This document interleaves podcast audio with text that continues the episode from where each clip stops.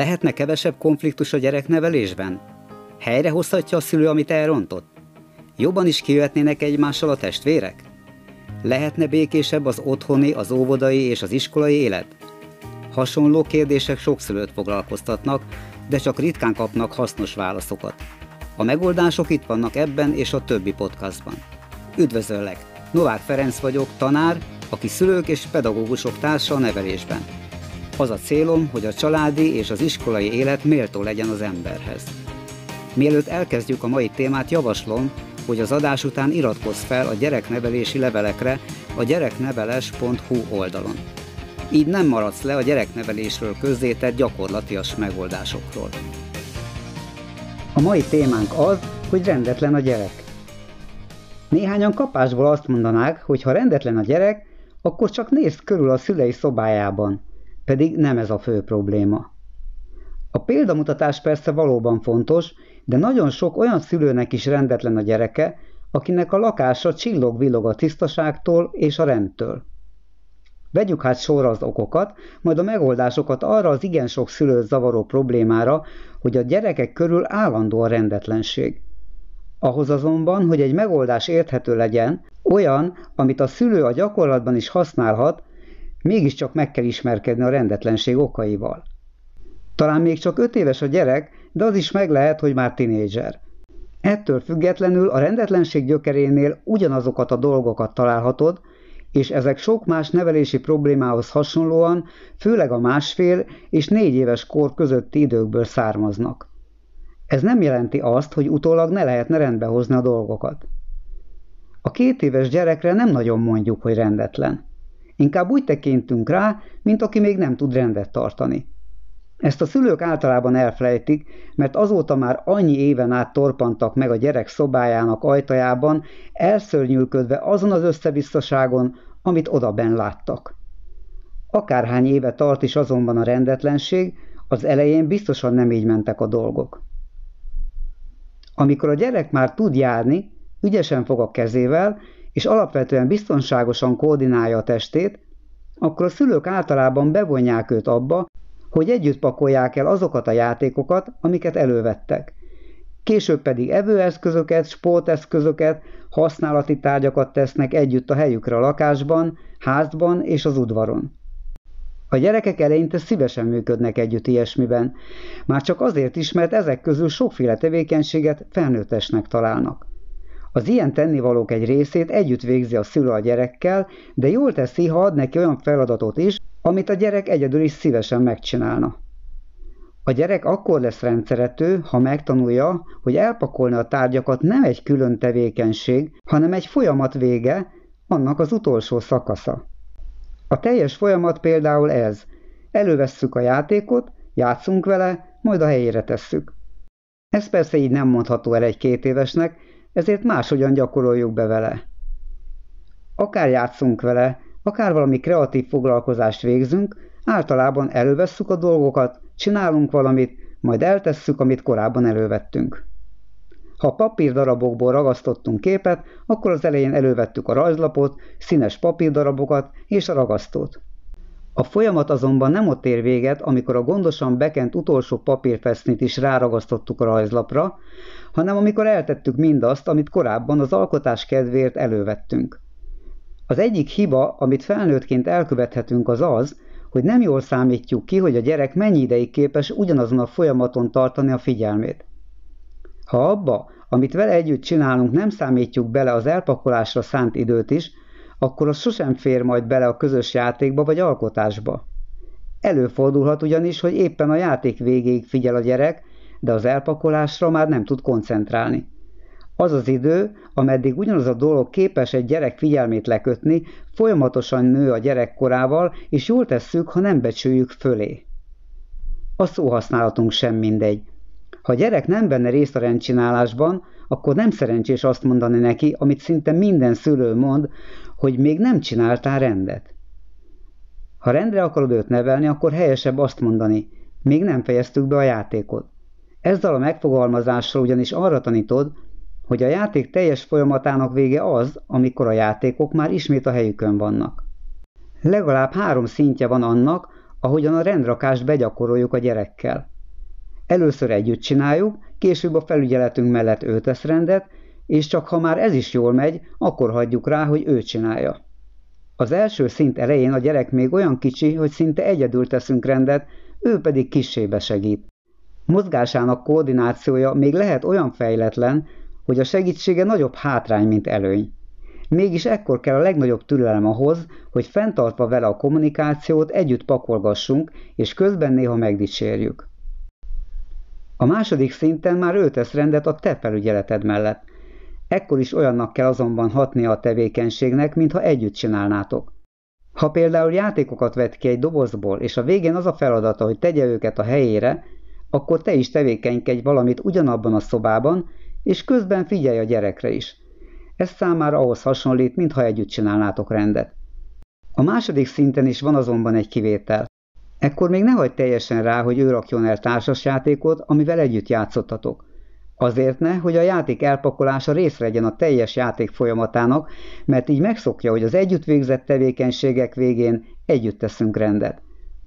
Így lesz természetes számára az is, hogy a közös ebéd után mindenki a helyére visz valamit az asztalról. Mikor pakoljon el vagy csináljon rendet egyedül a gyerek? Az előző szintnek, a közös rendrakásnak már természetesnek kell lennie számára, amikor valamit így rábízhatsz. Ez nem jelenti azt, hogy akár már az első szint idején is ne történhetne olyan, hogy magától elpakol valamit.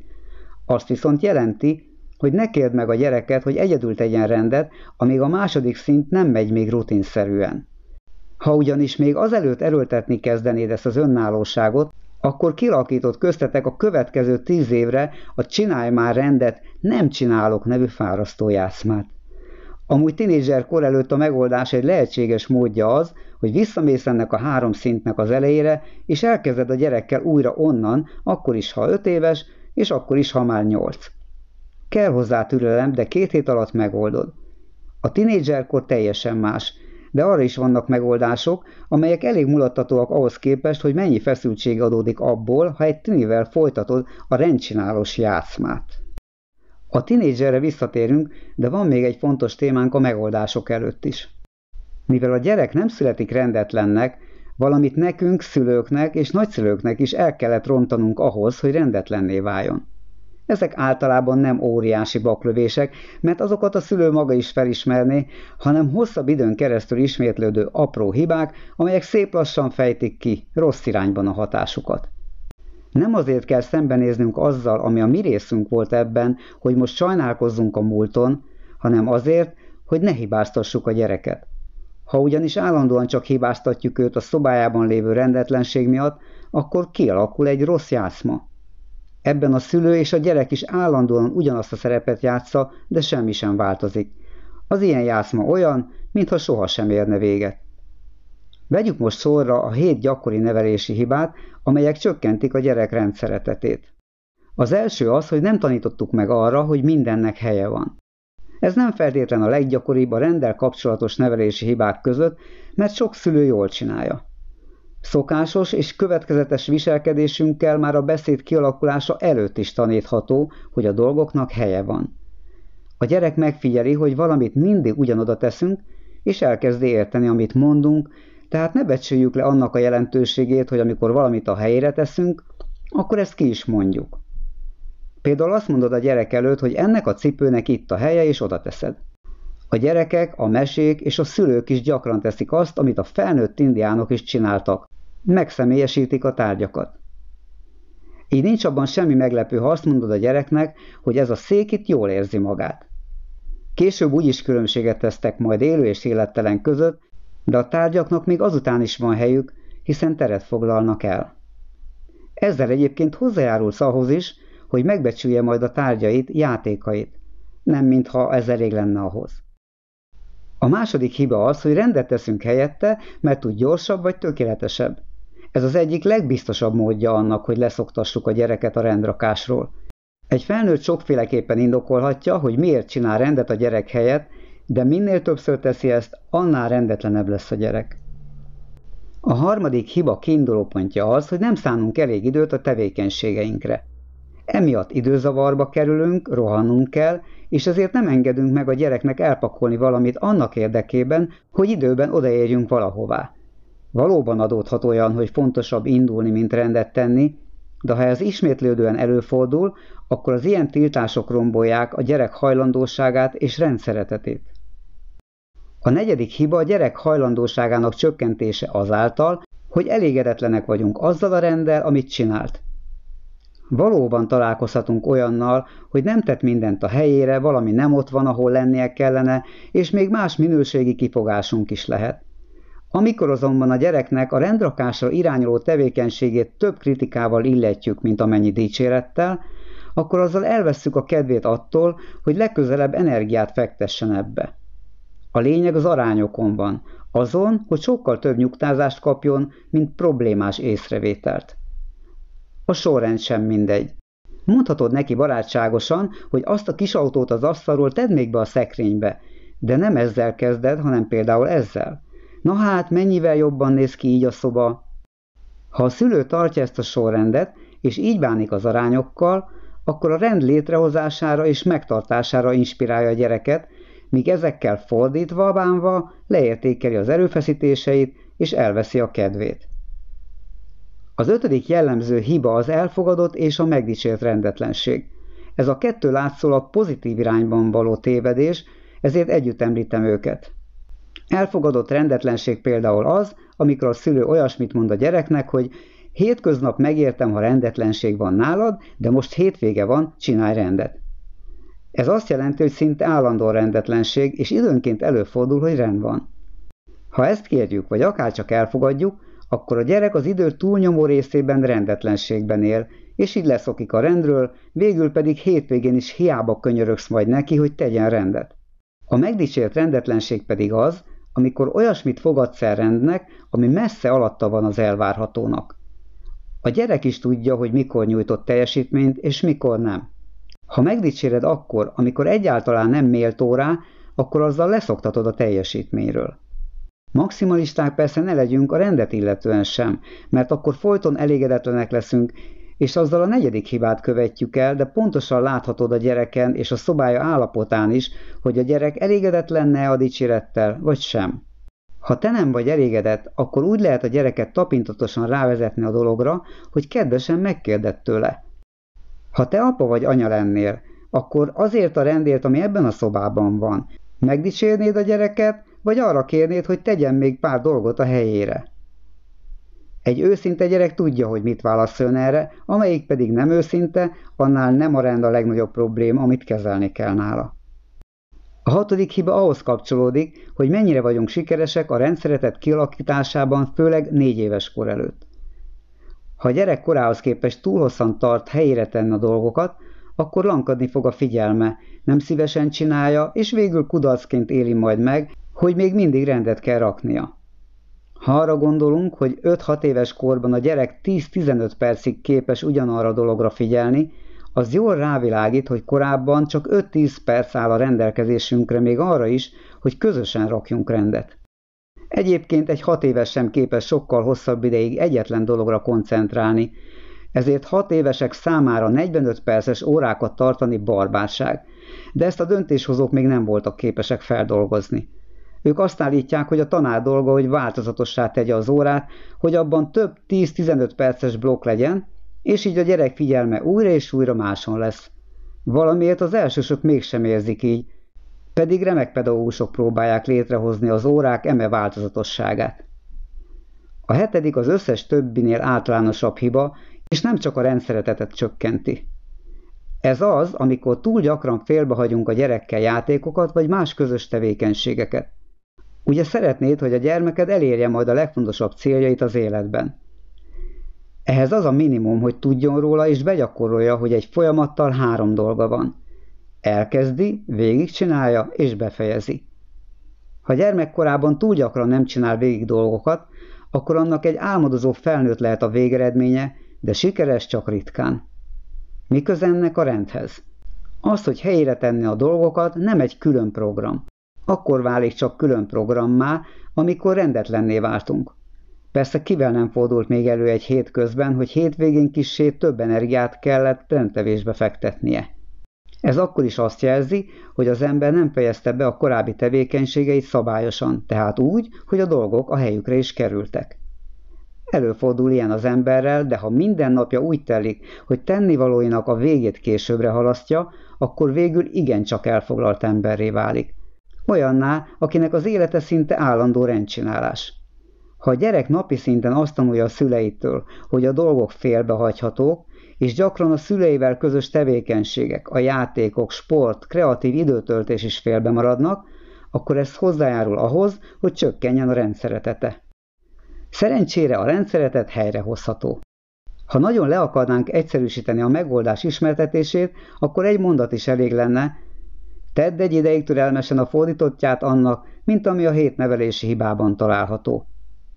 Ahhoz képest, hogy milyen hosszú ideig tartott, mire rendetlenné vált, meglepően kevés ideig kellene csak mellőzni ezeket a hibákat, hogy megforduljon az a folyamat, és a gyerek végül alapvetően rendet tartson maga körül. Nem maradunk azonban meg egy ilyen tanácsnál, de te tudod, hogy ez működne, és csak akkor nem, ha a szülő nem tudna következetes maradni ebben. A bővös kéthetes határ egyébként itt is érvényes – egy négy éves kor körüli gyereknél legfeljebb két hét alatt elérhető, hogy elpakoljon maga után. Lehet ez akár három nap is, de a gyerekek és a helyzetek nem egyformák. Hat éves korban négy hét, tinédzsereknél pedig akár három hónap is szükséges lehet az eredményhez.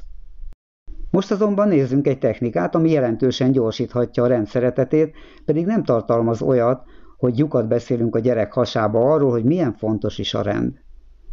Ha játszátok párszor, akkor ezzel jól begyakorolhatjátok, hogy mindennek saját helye van, de az is elérhető, hogy megnőjön a gyereknek az a képessége, hogy akkor legyen elégedett, ha a dolgok a helyükön vannak. Játsz a gyerekkel zűrzavart. Rendcsinálósnak is nevezhetnénk, de akkor nem lennél vele népszerű. Négy változata van, és mindenképpen az egyszerűbbel kezdjétek. Menjetek a lakásban vagy a házban egy olyan szobába, amelyikben rend van, mert te korábban alapos rendet csináltál. Az olyan helység a legjobb, amiben sok tárgy van. Elmondod a gyereknek a játékszabályt. Ezután arra kéred, hogy nézzen körül alaposan a szobában, mert amikor visszajön, valami nem ott lesz, mint eddig, és az a feladat, hogy rámutasson arra a tárgyra. Ha már jól körülnézett, akkor megkéred, hogy menjen ki egy kicsit. Ekkor megfogsz egy tárgyat, és átteszed valahová máshová a szobában. Ezután behívod őt, és megkérdezed, hogy mi nincs a helyén, ha kitalálja, akkor kapjon valami jelet, például színes korongot vagy kártyalapot, amiből mondjuk 8 vagy 10 kell összegyűjtenie ahhoz, hogy nyerjen. Ha kitalálta, akkor kérd meg, hogy tegye vissza a helyére. Ha nem tudja, hogy te honnan tetted át új helyére, akkor mutasd meg neki, hogy hol volt. Ha már nagyon jól megy neki a játéknak ez az első változata, akkor már csak olyankor kapjon korongot, ha nem csak kitalálta, hogy mi került át, hanem a helyére is tudta tenni, tehát oda, ahol volt. Ha már összejött a megállapodás szerinti korongmennyiség, akkor persze kaphat valami apróságot, egy általad jónak látott valódi nyereményt. Ha egy gyerekkel játszod, akkor megteheted, hogy miután kitalált egyet, azután ő tesz át valamit más helyre, és neked kell kitalálnod. Így felváltva sokkal jobb szórakozás, mint ha mindig őt csinálná. Ha van közel hasonló korú testvére, akkor játszhatják ketten. Arra azonban ügyelni kell, hogy a korának megfelelő nehézségen játszátok, és sikerélményük legyen. A játék harmadik fokozata az, hogy nem egy, hanem kettő tárgy nincs a helyén. A negyedik fokozat nem az, hogy tovább növeljük a helyükről elmozdított tárgyak számát, hanem az, hogy egy tárgyat elforgatunk. Ebben az esetben tehát a tárgya helyén marad, de láthatóan másként, mint eddig. Ez a legutóbbi akár még tíz évesekkel is játszható anélkül, hogy túl gyerekesnek találnák, kisebbek számára viszont nehéz lehet. Nem rajongok az elektronikus kütyük gyerek által való használatáért, de ha már egyszer van mobiljuk, akkor a zűrzavar játék egyik lehetséges változata az, hogy a gyerek segítségül hívja a mobiltelefonját is. Ez annyit tesz, hogy lefényképezheti a szobát, mielőtt kimegy, és amikor visszajött, akkor a kép segíti őt a különbség megtalálásában. Ezt legfeljebb az elején lehet megtenni, ha úgy találnád, hogy túl nehéz még számára emlékezetből rájönni, hogy mi nincs a helyén. Ha ezt játszátok három-négy alkalommal, akkor utána érdemes helyszínt változtatni, lehetőleg így. Csináljatok közösen rendet az ő szobájában, és ott játszatok. Újabb három-négy különböző napra eső játék után már valószínűleg a helyén lesznek a dolgai a szobájában, de csak akkor, ha te magad száz százalékban rendet tartasz a lakás összes többi helységében. Ha még ekkor sem kezdene el saját maga rendet tartani, akkor kezdjetek el, mit vitt el a rablót játszani. Szerintem a neve alapján ki tudod találni, hogyan játszátok ezt. A tinédzser, akivel már harcban állsz egy ideje amiatt, hogy rendetlenség van a szobájában, valószínűleg bolondnak nézne téged, ha megpróbálnál vele zőzavart játszani nevelési szándékkal. Elmondok ezért egy használható módszert, de a tinik is sokfélék, és a tini szülő kapcsolatok is igen eltérőek. Ezért, ha valami nálatok kivitelezhetetlen, akkor miközben követed a módszer logikáját, alakítsd át úgy, hogy működjön nálatok. A módszer meglepő lesz, de ez csak azért van, mert a nem meglepő és szokásos módszerek eddig sem vezettek eredményre, tehát valami egészen másra van szükség. Ehhez a módszerhez a te nagy szorgalmadra van szükség, és legfeljebb egy hónapra vagy hat hétre. Vegyük azt az alaphelyzetet, hogy már régóta rendetlenség van a gyerek szobájában, annak ellenére, hogy te már sokféle módon megpróbáltad rávenni, hogy tartson rendet.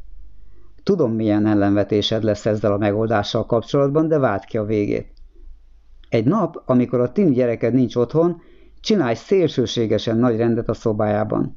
Na ezzel kapcsolatos az első ellenvetésed, mert jogosan azt mondod, hogy ez egyáltalán nem változtat majd semmit, és te az idők végezetéig csinálhatod majd ezt a rabszolgamunkát. A következő lépés azonban az, hogy körülbelül egy hét múlva ismét csinálj rendet a szobájában, de most úgy, hogy a lehető legtöbb dolognak más helyet találj, mint ahol eddig volt. Ez az átrendezés ne legyen teljesen logikátlan, de például a nadrágok másik szekrényben vagy másik polcon legyenek, mint eddig, hasonlóan a pulóverek is máshová kerülnek, és így tovább, de nem csak a ruhák, hanem minél több dolog. Ha egy gitár is van a szobában, akkor az is új helyre kerül. Tedd ezt újra egy hét múlva, majd egy hét múlva ismét. Ha közben a gyerek reklamálni kezdene bármiért, ne zsarold azzal, hogy nem nyúlnál a szobájához, ha ott rend lenne, hanem csak válaszolj ennyit szinte félváról vagy unottan, hogy én szeretem a rendet. Ne vitatkozz vele, ne kérj tőle elnézést, ne hibáztasd, ne mutass semmilyen különösebb érzelmi reakciót, tehát ne legyél ideges, mérges, sem cinikus, csak jelens ki egyhangúan, hogy én szeretem a rendet. Ha közben a gyerek magától kijelentené, hogy inkább rendet csinál, csak ne rendezd át a szobájában a dolgokat, akkor fogadd el tőle, és mondd meg neki, hogy akkor holnap benézel, megnézed a szobáját. Ha innen kezdve rendet tesz, akkor készen is vagytok. Ha a gyerek a harmadik héten sem áll elő ezzel, akkor a negyedik héttől kezdve három naponta tegyél rendet úgy, ahogyan eddig, jelentős átszervezéssel. Nem hiszem, hogy eltart majd nyolc hétig a dolog. Több más módszer is van tinik rendetlenségének megoldására. Létezik tudás alapú is, de ebben a hangjegyzetben ez a tapasztalaton alapuló fért el. Miről nem esett ma szó? Arról, hogy a rend és rendetlenség témája komolyan összefonódik azzal, hogy a gyerek mennyire becsüli a tárgyait, játékait, és azok mennyire vannak jó állapotban.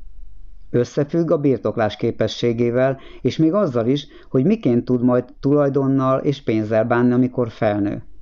Ez egy másik adás témája lesz, de annyit elmondhatok előre, hogy ha segíted a gyereket abban, hogy alapvetően rendet tartson maga körül, akkor hozzájárulsz az ő későbbi anyagi jólétéhez is.